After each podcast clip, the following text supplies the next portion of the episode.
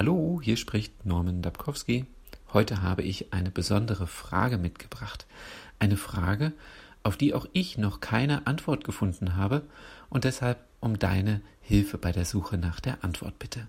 Die Frage lautet, wenn Regentropfen Küsse des Himmels für die Pflanzen sind, was ist dann ein Geldregen für uns Menschen?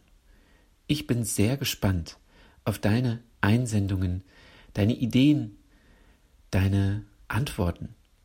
Gerne über mein Kontaktformular auf geldbewusst.wordpress.com slash Kontakt. Ich wünsche dir eine erfolgreiche Woche.